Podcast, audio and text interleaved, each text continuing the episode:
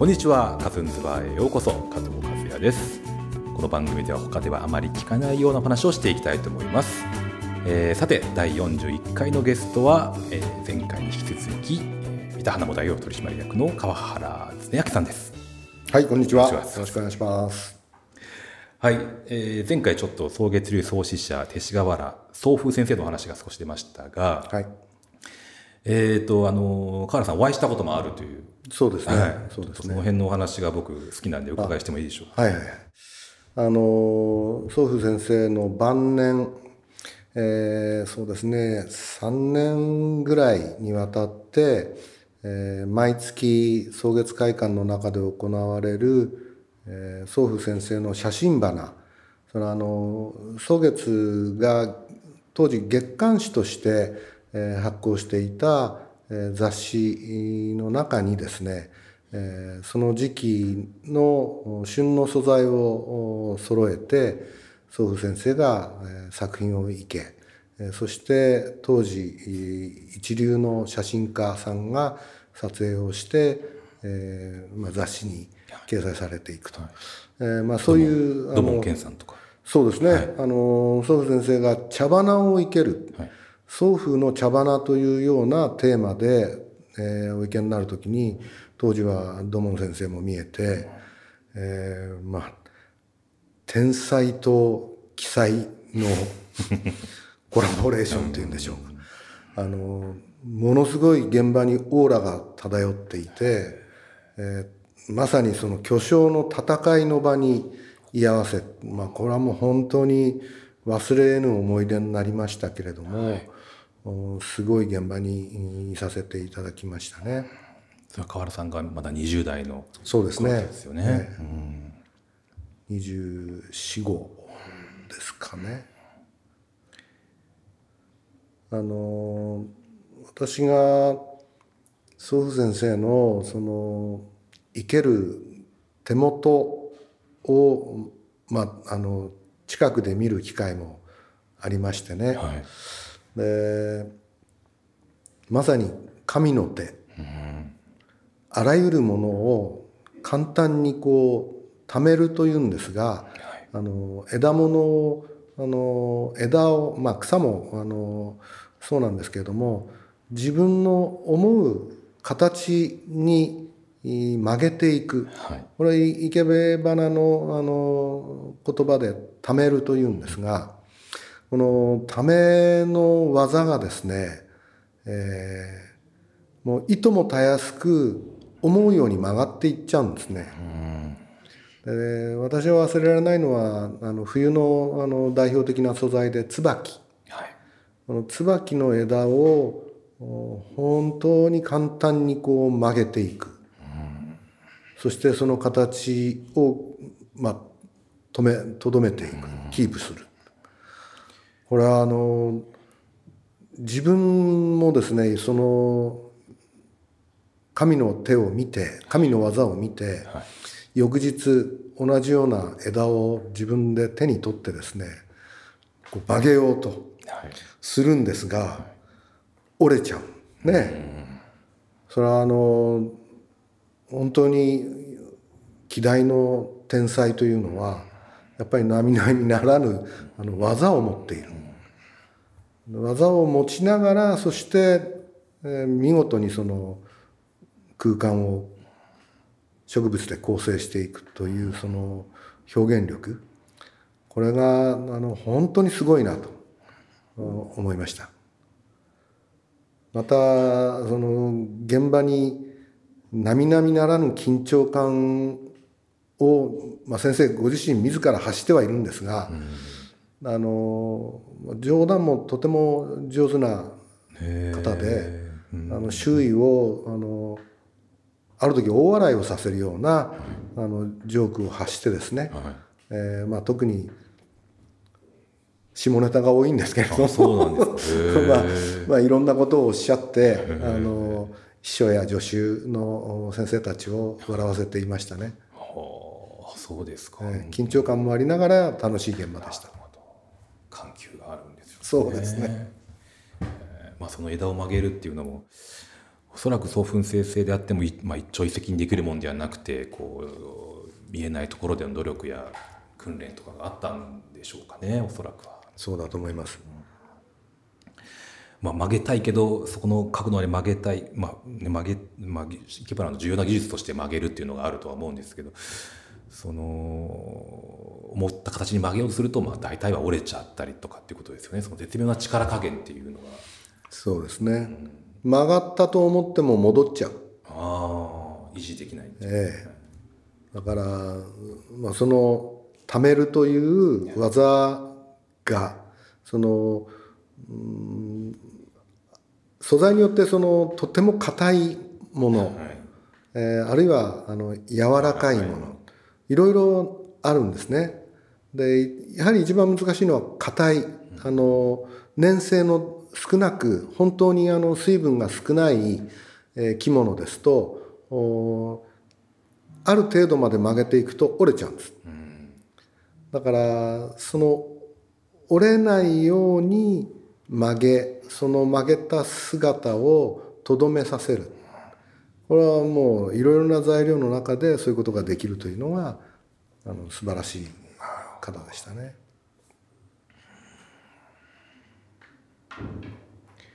まあ、そんな送風先生もともとは送風先生の父親が池坊だったんでしたでしたでしょうか？あのまた別のまた別の流儀を、はい、あのなさってましたね。でまあちょっとそれを継ぐところを文独士の生け花を追求するということで、ね、まあ波紋になったというような形だったまあそんなふうにも聞いてますね。はい、そんなエピソードも面白いなと思うんですけど、はい、でもうその草月流ももはや今や送風先生から数えて4代目ですかね。そうですね。はい。茜はい。茜家元が、はい、家元が、ええ、非常にあの女性、えー、まだまだお若い年齢ですけれどもあのもう日本の生け花界をリードされていらっしゃいますね。素晴らしいことだと思います。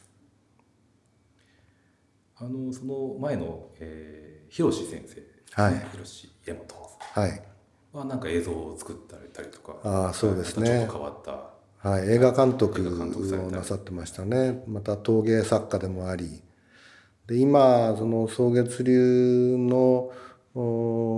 草月流といえば竹というその素材があの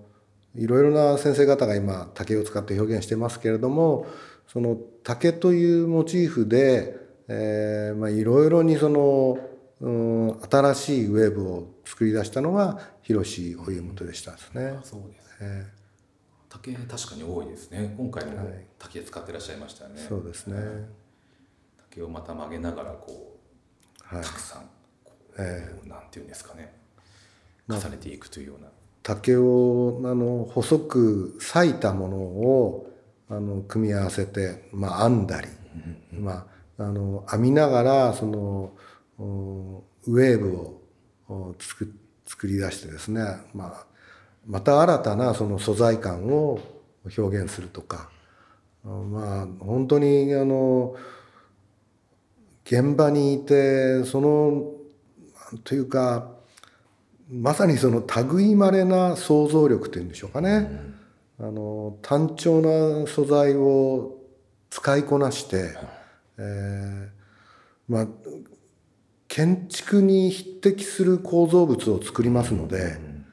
本当にあの見る者の度肝を抜く作品を世に生み出されてましたね。私も何回か拝見したところやっぱりあの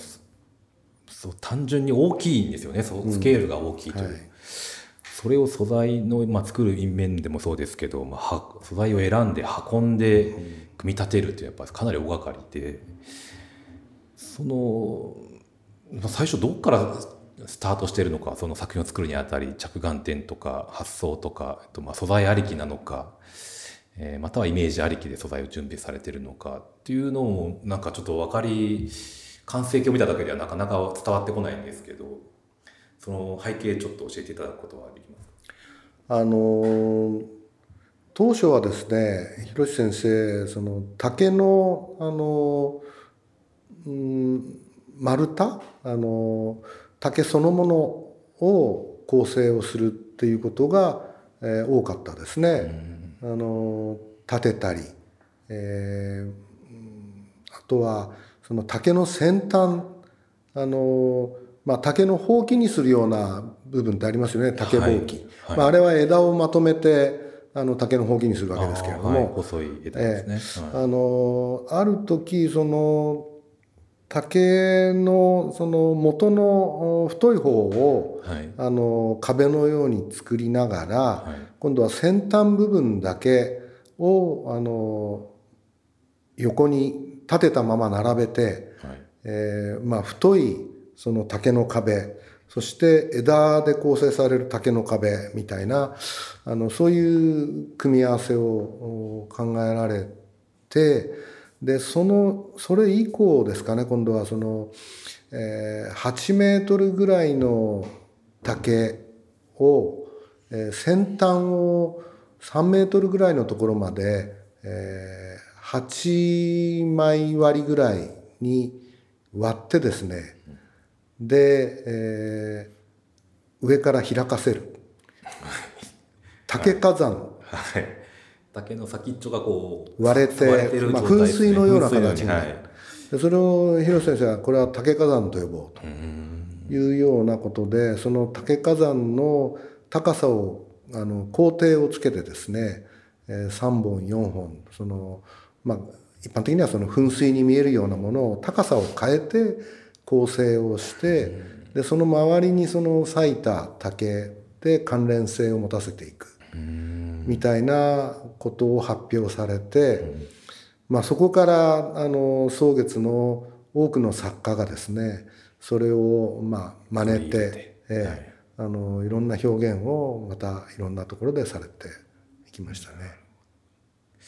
じゃあその作品に至るまでにはおそらくその発表されない場所でまあ、何らかの試行錯誤をやっぱりされていて、はい、火災がたくさんある状態の中で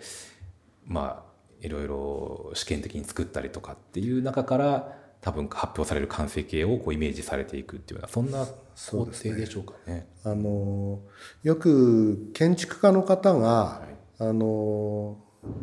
まあ、当然図面を引いた後だと思いますが、はい、あの模型を作りますね。あれと全く同じことをなさってましたね。広先生。ええあのストローを使って、あの竹に見立てて。ええでそれを裂いたりですねしてそのまあいろんな場所からの依頼を受けてその作品を構成されるわけですけれども。うんその依頼されたご自身のその作品のステージになる場所を全て、えー、助手たちが撮影をしてスケールを出してでそこでその模型を作りそこの中でストローに見立てたその竹のあの実際のスケールと同等のものを組み上げて、えー、作ってでえー、必要になる竹の本数を割り出していくと。なるほど。そんなことをなさってましたね。じゃあ今の茜先生も、まあ、同じようなことをそうですね。あのもう今はそういったあのデータみたいなものがたくさんあの持ってらっしゃるので模型まではなさらなくともその先生が描くデッサンでですねあのまあ、先生のお家元のあの制作現場にはアトリエという、はい、あのまあ、これはスタッフ総称のことをアトリエと言うんですが宗月アトリエのスタッフ、えー、が、えーまあ、いろいろその先生の描かれたデッサンを見て、えー、材料の手配などされていらっしゃいますね。それで素材の量などや種類などを把握して、想定して集めて実際あの唐さんのところに依頼が来てそうですね。もう。竹はですねもうあの花屋の手を離れてましてね今あそうですか、竹はもうあの竹専門のあの方が今いらっしゃってあのその方のところでやっってらっしゃいますね。手配したりですか、まあ竹だけでも大変ですもんね。大変です。うん。相当ですよね、はい。まあ、あと見たことのないようなもう大きい流木とかあの木とかがあるじゃないですか、はい。ああいうのはどうされてるのかなっていつも思うんですけど、このフロアによく入れたなってもう単純に思いますし、まあ、手に入れることも、まあ、僕独自のルートが終わりでしょうしお話できない部分もあるかとは思うんですけど、そうですね。あの昔はですね流木というのはあのまあそれこそ仕入れのあの専門の職人、まあ、番頭さんたちは嵐の後はあの流木を探せっていうことでそのまあいろんなところで鉄砲水が出たり、あのしますね。でそうすると、えーいろんなところにその趣のある木が流れ着くうん場所があったようで、うんたまる場所っていうそうですね、まあ、そういうところに行って現地の人に、えーまあ、当時どうなんでしょうかね。本当に今だったらあのそれどころじゃないよって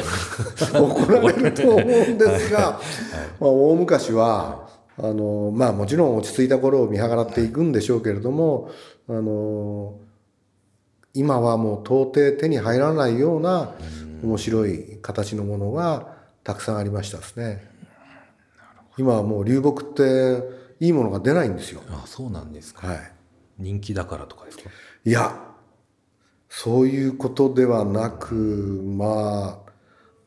あ、あれほどの、うん力感のあるものが、力感えー出てこないですね。あの、うんまあ、流木と言われてるもの、まあ、流れてくるものもあるんですけれども、実はその枯れたあの朽ち果てたあの大木の根元をあの購入するということもたくさんありました。うんあまだ流れてなくて生えてる状態で、え朽ちてる状態ってことですね、でこれをあの根元まではまだあの腐れが入っていませんが、えーまあ、泥を取りそして周りのあの皮を剥いて数年放置しておくんですね。でそうするとやはりあのいい表情になってくるので、まあいいものはやはりあのそれなりの年月をかけて表情がまた変わっていくっていうことを昔はあの場所がありましたのでね。置く場所ということですか？はい、はい。もうあの三田のあの花物周辺でも空き地がいっぱいありました。うーん。ですから誰そういうところにええはい。あの放置しておけば、うんなるほど、えー自然とそのいい風合いになっていくっていうものがありましたね。それは巨大な根っこがあのいくつも重なって山のようになって、へ子供の頃はその山に登って遊んでたんです。え なるほど。商売商品に登って遊んで、へ秘密基地みたいな感じでね。えなるほど。そういうことなんですね。それをまあ利用するときに、まあ、やっぱりそこは素材ありきなんですか？流木ってやっぱり自分で全くイメージしたものがなかったりするじゃないですかそれをまあ生け花として利用されるときには、まあ、家財ありきでちょっと考えるみたいなところもあるんでし。ょうかいやそれは当然そうだと思います。やはりそのうん一つのそのなんて言うんでしょうね。もう命はあの途絶えているわけですけれども枯れてはいるんですが